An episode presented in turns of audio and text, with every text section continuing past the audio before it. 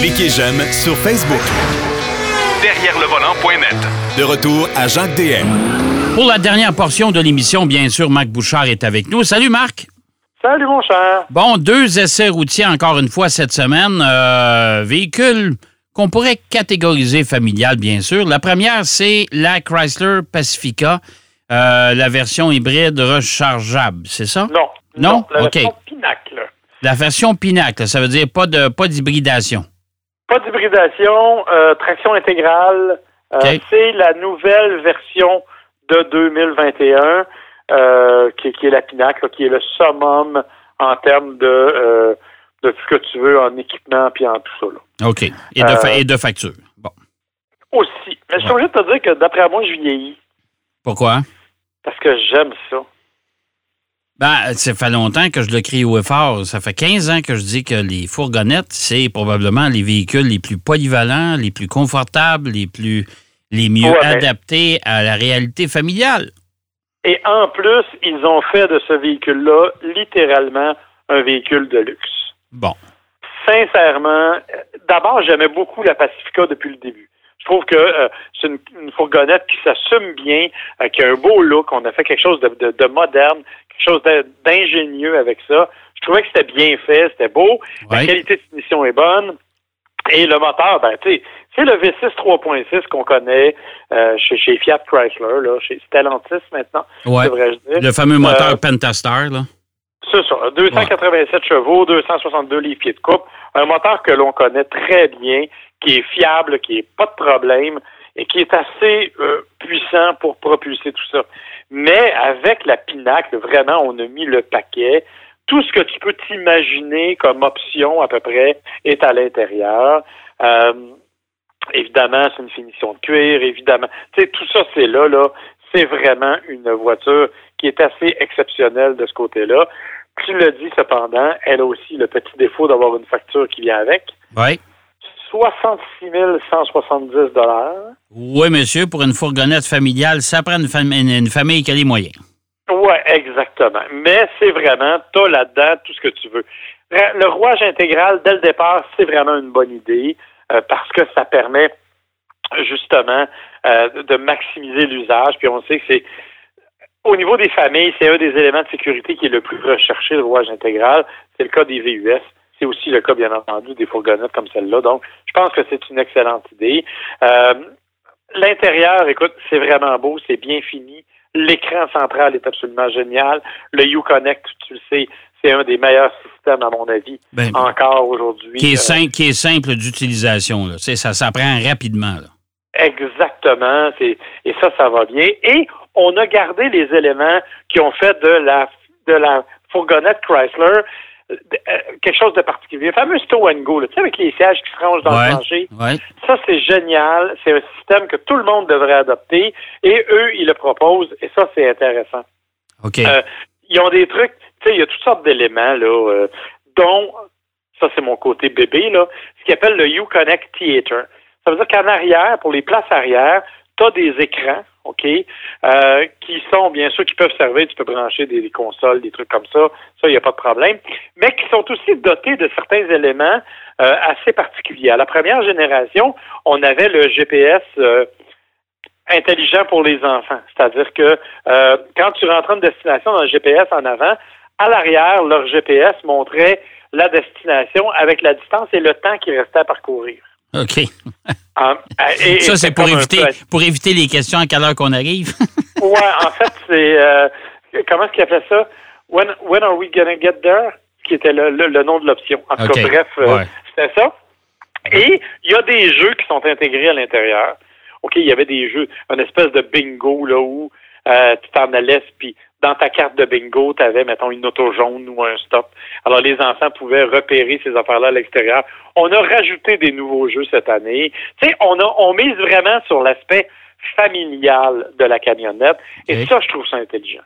Ça, je trouve que c'est brillant parce que c'est à ça que ça sert, ce genre de véhicule-là. Ouais. Euh, quand on paye près de 70 000 parce que 66 000 il faut rajouter transport et préparation, fait que ça fait au moins 68 000 euh, plus les taxes, c'est quasiment 75 000 c'est rendu là. euh, quand tu payes ce prix-là, tu veux avoir la totale et tu l'as. Ouais. Un système d'intercom pour parler à l'arrière. Donc, tout ça, ça va super bien. C'est un véhicule qui est, euh, comme on le dit, qui est fiable, qui est efficace, il n'y a pas de problème. J'aurais aimé avoir une version comme celle-là en, en, en hybride, mais euh, malheureusement, la hybride, elle, elle n'est pas. euh, elle, elle est disponible aussi en version euh, Pinacle, si tu veux. Tu peux la Ouais. brancher. Elle est offerte aussi. Euh, en revanche, ben, c'est évidemment pas le rouage intégral quand tu arrives avec la hybride branchable.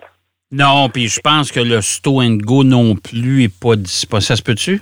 Non? Non, effectivement, le Stow Go est pas là Ouais. parce qu'ils ont besoin de place pour mettre la batterie. C'est ça. Euh, Ouais. En revanche, euh, elle est moins chère, elle est à 60 000 mais elle est admissible en partie à l'aide financière gouvernementale parce que, rappelons-le, elle a quand même une batterie qui est assez grosse, une batterie de 16 kWh.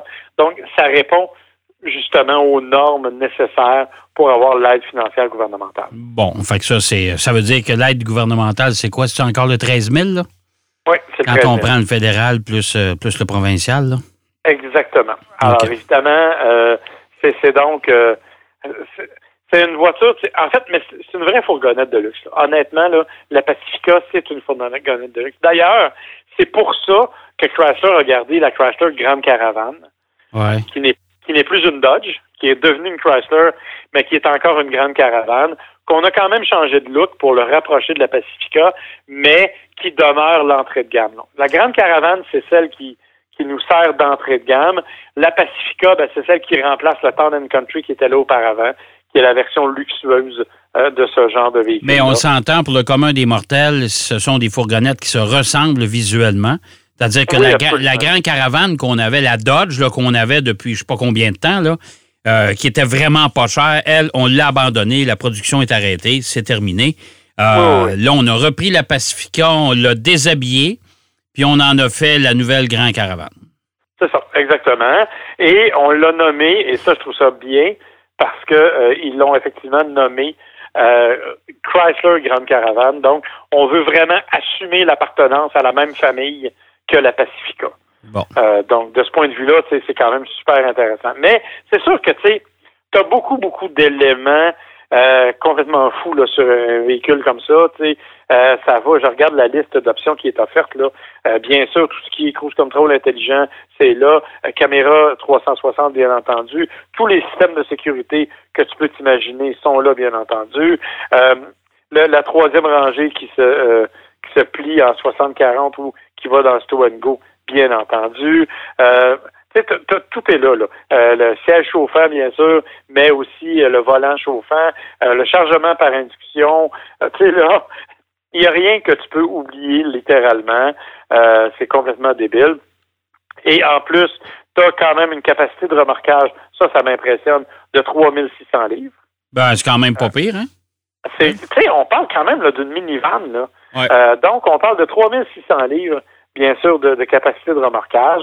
Euh, oui, ça prend un petit euh, un groupe d'options spéciales pour le pour avoir ça, mais n'empêche que c'est quand même euh, très particulier. Et bien sûr, cette année, ben, parmi les nouveautés, je te parlais des jeux, là, évidemment, mais il y a toutes sortes d'affaires. Entre autres, euh, on parlait du Uconnect. On est maintenant rendu à l'évolution numéro 5 de ce système-là, avec un écran qui est plus large que jamais, à 10.5 euh, pouces, à 10.1 pouces. Euh, je sais que toi, c'est pas ta tasse de thé, mais les assistants personnels Alexa sont maintenant intégrés à l'intérieur de ces véhicules-là. Donc, évidemment, tu lui poses une question, elle te répond. Euh, il y a toutes sortes d'éléments comme ça, des lumières qui ont été modifiées. Donc, on a fait quelques petits changements, essentiellement technologiques à la Pacifica 2021, mais c'est encore une méchante bête. Honnêtement, je, je me surprends chaque fois que je prends le volant à me dire, mon Dieu, j'aime ça, ce camion-là. Si j'avais une mini fourgonnette à m'acheter, elle serait très, très haut placée dans mes considérations. Puis euh, chapeau à Chrysler qui continue à faire la Grand Caravane, qui est une fourgonnette quand même pas chère parce que euh, c'est sûr, c'est pas le prix de la- de l'ancienne Grande Caravane, là, mais quand même, tu sais, euh, c'est le seul constructeur actuellement qui offre une fourgonnette bon marché. Là. Oui, euh, oui, parce que les autres, on a vraiment joué la carte, tout comme la Pacifica, on joue la carte de véhicules beaucoup plus luxueux, avec des tonnes d'accessoires. Pense à la Odyssey, pense à la nouvelle Carnival chez Kia, euh, qui arrive aussi euh, euh, très, très équipée. Donc, je pense qu'effectivement, l'idée d'avoir conservé la Grande Caravane et l'idée d'avoir gardé le nom, parce qu'on le sait que c'est pour, pour un paquet de monde, une Grande Caravane, c'est historiquement, on connaît ce que c'est. Et donc, c'est intéressant qu'ils aient conservé ce nom-là, parce que ce n'est pas le cas aux États-Unis, il faut le rappeler. là. Aux Ouais. États-Unis, elle s'appelle la Voyageur. Oui, c'est vrai. C'est vrai. Mais c'est la même voiture chez nous. là. OK. Bon, fait que. Non, moi, je trouve ça intéressant. Ouais, pas mal intéressant. Euh, on saute, euh, on s'en va maintenant chez Mitsubishi. Il y a un nouveau Outlander qui a été dévoilé. Tu l'as eu à l'essai. Oui, effectivement. Euh, un Outlander que j'ai conduit pendant quelques centaines de kilomètres, pendant plusieurs jours. Et, euh, bon, on va commencer par régler de suite. Le nouveau Outlander, ce n'est pas un Nissan Rogue. OK? Oui, c'est vrai, il partage beaucoup de composantes, notamment au niveau mécanique. Mhm. OK? On a sous le capot le moteur 2.5 litres, le même que le Rogue, avec la même CVT que le Rogue. Euh, 181 chevaux, c'est pas majeur, c'est correct, c'est un peu juste à mon avis, mais bon, ça, se, ça, ça fait le travail. Mais on a aussi la même plateforme que le Rogue, mais on n'a pas les mêmes dimensions, on n'a pas le même look, on n'a pas, on a changé pas mal d'affaires au niveau de ce, ce véhicule-là.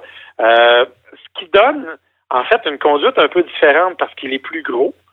Hein? Il est même plus gros, le, nouveau Outlander, que l'ancien. On parle de 3 pouces et demi quand même. De ouais, j'ai vu ça, ouais. Ouais. C'est, c'est, c'est- écoute, c'est pas, c'est pas tout petit, là. Euh, donc ça, ça fait vraiment une grande différence au niveau du, euh, euh, je te dirais, du comportement routier. Le seul bémol que j'ai trouvé à ce comportement routier-là, en fait, moi, ce qui m'a agacé un peu, c'est euh, l'impression que l'essieu arrière est un peu trop sautillant. Ah, Euh, OK. quand, quand on est sur des routes un peu plus accidentées, puis j'ai fait l'aller-retour entre Montréal et Québec, puis j'ai passé par des petites routes dans certains cas, et on a l'impression qu'en arrière, ça, ça brasse un peu. On s'attendait peut-être à un peu plus smooth que ça, mais dans l'ensemble, la conduite est tout à fait honnête. Et je dois te parler de l'intérieur, parce qu'à ma, ma connaissance, c'est la première fois que Mitsubishi propose un véhicule avec ce niveau de luxe et de qualité de finition-là. OK. C'est pas, on s'entend là, on n'est pas dans les, les boiseries puis dans les cuirs de très haut niveau, mais on offre quand même vraiment un look particulier, euh, l'espèce de tissu capitonné, là, de, de, siège capitonné comme en forme de diamant. C'est superbe, c'est vraiment beau. Euh, c'est vrai a certains plastiques qui sont encore des plastiques rigides. On, tu t'attends peut-être à plus, mais dans l'ensemble, honnêtement, j'ai été très, très, très impressionné de ça. Autre élément, bien entendu, c'est le système que le fameux, attends, faut que j'y pense à toutes les fois, le SAWC, qui, est- qui est le fameux système de rouage intégral de Mitsubishi, euh, qui a toujours été très efficace, tu le sais. Et là, ben en plus, on y ajoute des modes, euh, différents modes de conduite. Euh, bon, le mode éco, le mode normal, le mode euh, tout ce que tu voudras là. Donc, ça change évidemment le comportement selon les types de surface que l'on a, euh, et ça va vraiment jouer beaucoup sur la, façon dont ça va se, dont, le, moteur va réagir, dont le véhicule va réagir. Alors ça, c'est vraiment intéressant parce que ça permet aussi de, de jouer. Il y a tout un système au niveau du contrôle, par exemple du transfert de couple, qui est beaucoup plus efficace et beaucoup plus dynamique. Évidemment, ça demeure un gros VUS, mais Ouais. au moins, euh, il y a cet élément-là qui est intéressant. Ouais, je pourrais moi de, de l'avoir vu, je ne l'ai pas roulé encore.